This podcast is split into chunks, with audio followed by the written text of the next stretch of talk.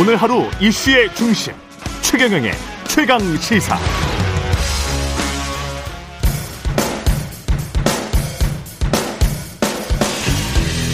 강병원의 정치 백신. 네, 정치에도 백신이 필요합니다. 나쁜 정치, 막말 정치, 공학 정치 거부하는 강병원의 정치 백신 더불어민주당 강병원 의원님 나오셨습니다. 안녕하세요. 안녕하세요. 강병원 의원입니다. 예. 지금 뭐, 첫 내각 8명 장관 후보자 발표됐고, 그 전에 이제 장, 한덕수 총리 후보자 발표됐고요. 여러 가지 지적들이 있는데, 총평부터 해 주신다면 어떻습니까? 아마 이번 인수위 내각을 보면서, 야, 새롭다. 음. 뭐 신선하다. 참신하다. 이런 표현을 하시는 분은 없으실 것 같습니다. 야, 참신은 좀 아닌 것 같고. 네. 보도 보니까 네. 다들 좀 다양성도 좀 부족한 것 같고 뭔가 네. 좀뭐 안배했다는 느낌도 전혀 안 드는 것 같고요. 네. 인수위 인선을 볼 때 사람들이 서울대 50대 남성 그래서 서우남이라고 음. 평가를 했었는데 이번에는 경상도 60대 남성 그래서 음. 경육남 이런 내각이 아닌가 싶어요. 예. 저는 이렇게 조금 우리 대한민국이 그 위상이 굉장히 높아졌습니다. 세계적인 위상이. 정치나 경제, 문화, 예술, 방역 이런 면에서 전 세계가 대한민국을 지켜보고 있습니다. 정치도 마찬가지고요. 이 독일 같은 경우는 보면은 그 올라프 쇼츠 돈 총리가 음. 그 내각을 작년 12월 달에 구성할 때 여성 8명, 남성 8명, 남녀 동수 내각을 출범시켰습니다. 아. 아마 캐나다도 동수 내각을 구성을 했고요. 프랑스도 동수내각입니다. 조 바이든 대통령 같은 경우도 26명 중에 여성이 12명에 달합니다. 음. 적어도 우리 역대 정부가 뭔가 이 남녀 평등을 위해서 여성의 비중을 끊임없이 늘려보지 않았습니까? 그런 노력들을 해왔단 말이죠. 예. 쉽지 않았겠습니다. 뭐 그럼에도 불구하고 저는 이런 노력들이 필요하고 윤 당선인도 윤석열 정부에서 30대 장관 여러 명 나올 거다라고 호언장담하지 않았습니까? 음, 그렇죠. 그런 것들에 비추어 봤을 때 음. 굉장히 실망스럽고 어쨌든 새로움, 참신함, 신선함은 찾아볼 수 없는 뭐 그저 음. 그런 인선이 아닌가 싶습니다.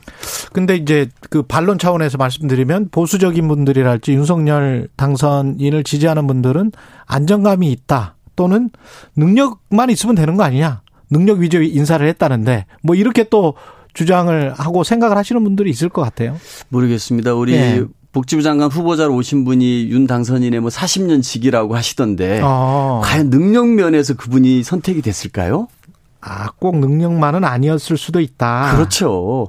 적어도 이 지난 대선 TV 토론회 때 보면은 안철수 음. 후보가 당시에 국민연금이라는 화두를 던졌고 예. 모두가 다 끄덕끄덕했습니다. 그렇죠. 그건 아마 이 정부에서 연금 개혁이라는 거는 우리 예. 전 국민 모두가 관심을 갖고 지켜볼 것이고 반드시 음. 해내지 않으면은 우리 국민 모두의 노후의 삶이 굉장히 힘들어집니다.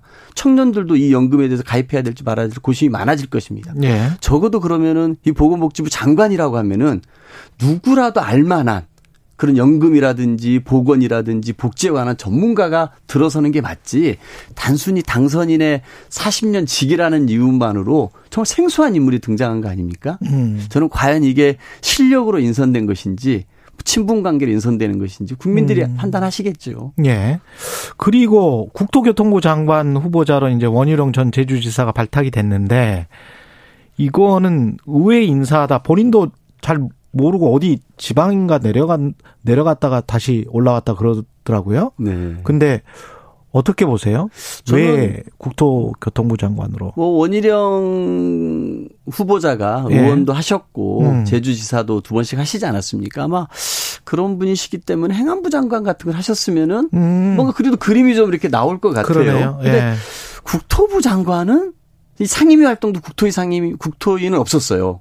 원희룡 후보자가 좀 생소하지 않나 싶고 근데 우리 국민들 눈에 원희룡 후보자의 강한 인상은 뭐냐면은요 고속도로 배수구에서 대장동 문건을 보따리째 주웠다라고 흔들던 그 장면이 강하게 남아 있지 않습니까? 예. 그래서 아마 이런 정략적인 카드로 이 후보자 인사를 한 게 아닌가 싶습니다. 과연 저는 물어보고 싶습니다. 과연 원희룡 후보자가 음. 그럼 이렇게 국토교통 어, 대한민국의 이 부동산 문제라든지 교통 문제에 대해서 어떤 전문적인 식견이 있어서 예. 어떤 실력이 윤석열 당선인에게는 어필이 돼가지고 발탁이 됐는지 또 한번 물어보지 않을 수 없습니다. 오히려 정말 그 대장동 뭐 문건 보따리를 주웠다라고 흔들던 그 장면만 강하게 남지 않습니까? 음.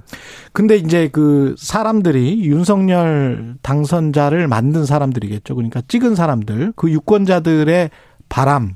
지금 나중에 그 결과 분석을 해놓은 거를 보면은 어떤 특정 지역의 유주택자들이 대거 이제 투표를 했던 것들, 서울에서 굉장히 투표율이 높게 나왔던 것들, 이런 것들을 생각해 보면 어떤 집값이 계속 지켜지면서 그러면서도 보유세나 양도세를 완화하는 정책 이거를 바라는 또 유권자들이 분명히 있고 근데 반면에 추경호 부총리 후보자랄지 원희룡 국토교통부 후보자랄지 그 규제 완화를 통해서 집값이 어떻게 다시 올라갈 것이다 그런 기대하지 말아라 우리는 그렇게 안 할 거다 이렇게 지금 선언을 했단 말이죠. 네. 잘 되리라고 보십니까?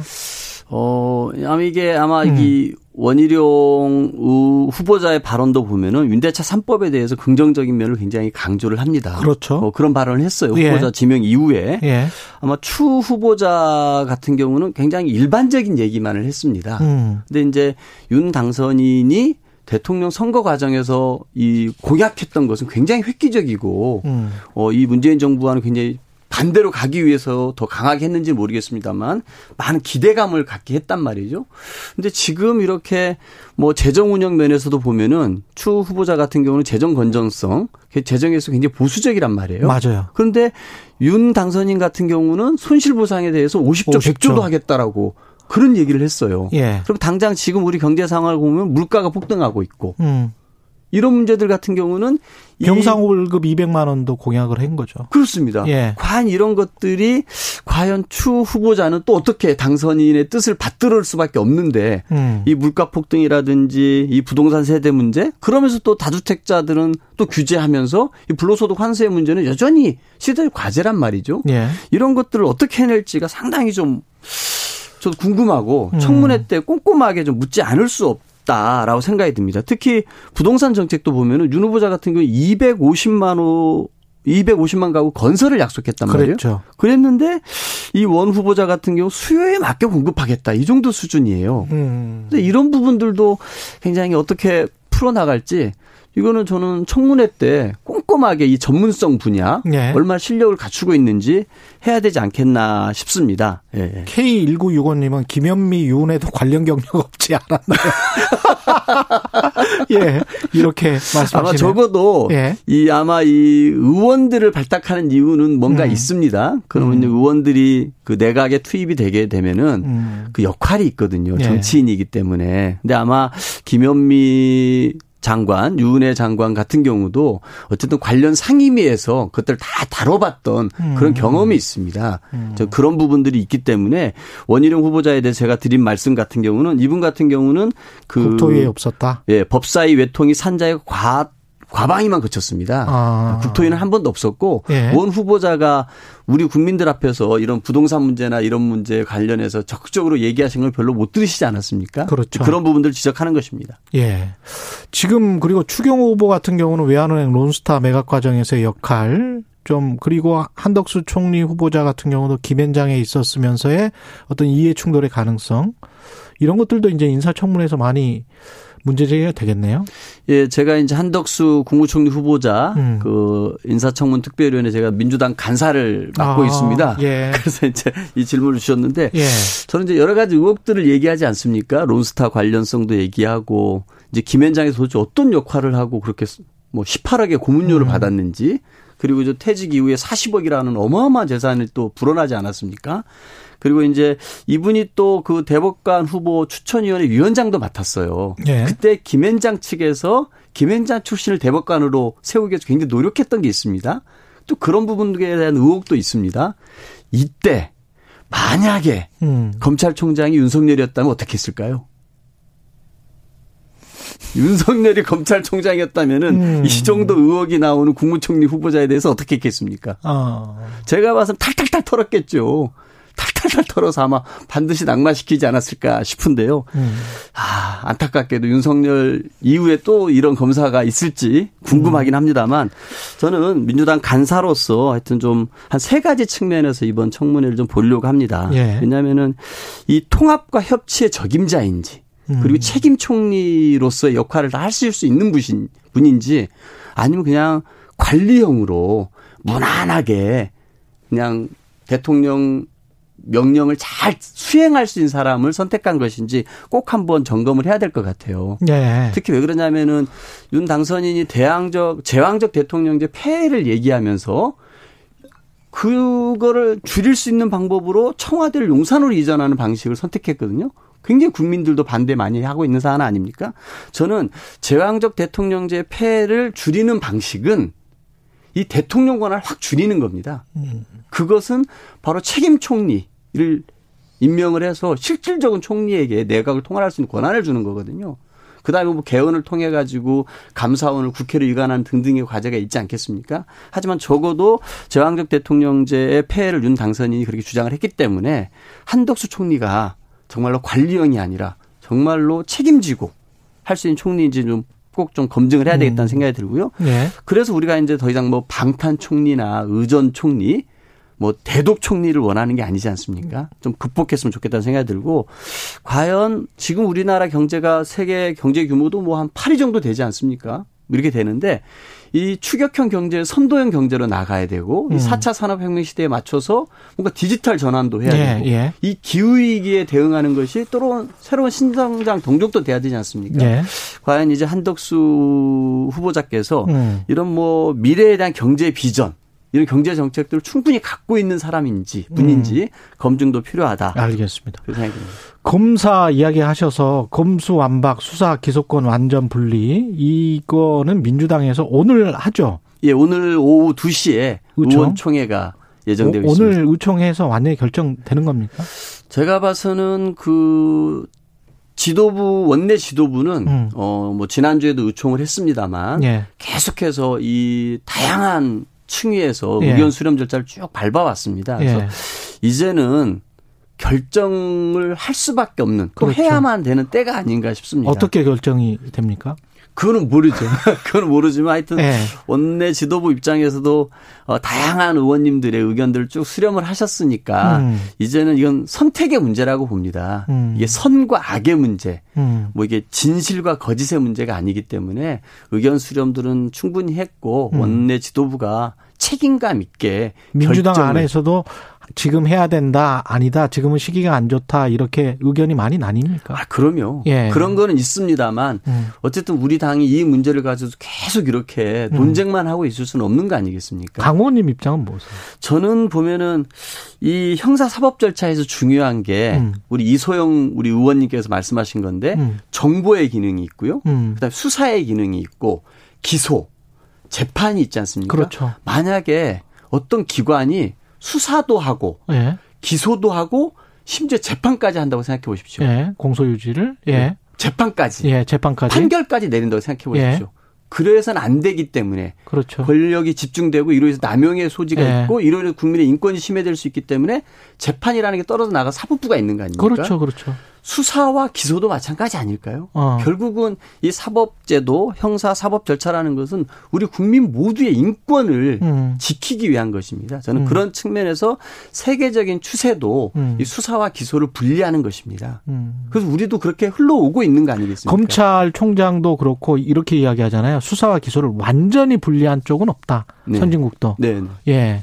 좀 겹쳐져 있다. 아, 그럼요. 예. 근데 지금 민주당 안은 완전히 분리하겠다는 거 아닌가요? 저는 그 완전히 분리한다 할지라도 음. 세계적으로 여러 가지 사례가 있다고 봅니다. 그래서 좀 이렇게 뭔가 6대 범죄, 음. 이 정말 특별 수사 본부 같은 경우는 미국은 FBI 같은 걸 만들어서 예. 운영을 하고 있고 우리 의원님들 내에서도 이 검찰 수사관들이 있지 않습니까? 그리고 경찰 내에서도 이런 특수 수사를 하시는 분들이 있는데 음. 장기적으로는 이 기소와 수사를 분리를 하고 음. 이 수사에 대해서 이 강력 범죄라든지 특수 수사를 할 수 있는 역량들을 다 결집시켜서 법무부 산하에 뭔가 특별 수사 본부를 만들어서 예. 청을 만들어서 운영하는 방식을 제안하시는 분도 있습니다.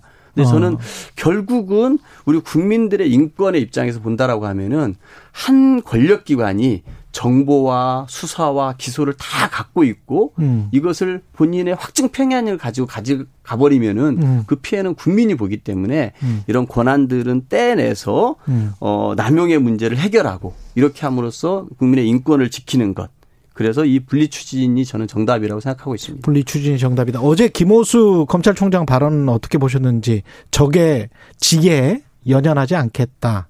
뭐 이렇게 이야기를 했고 검사장 회의에서 전원 반대 입장 표명했고요. 저는 예. 이런 검찰 개혁의 문제가 나올 때마다 음. 검찰이 이렇게 집단 조직적으로 반발을 하는데요. 어, 한번 여가부 폐지에 대해서 윤석열 당선인이 얘기를 했습니다. 그래서 저는 여가부 공무원들이 집단적으로 들고 일어나 가지고 우리 이러면 일 못한다. 우리 공무원 생활 더 할 수 없다. 이렇게 반발하는 거 보셨습니까? 음. 못 보셨죠? 예. 근데 검찰 집단만 그럽니다. 왜 참 특이한 집단이에요.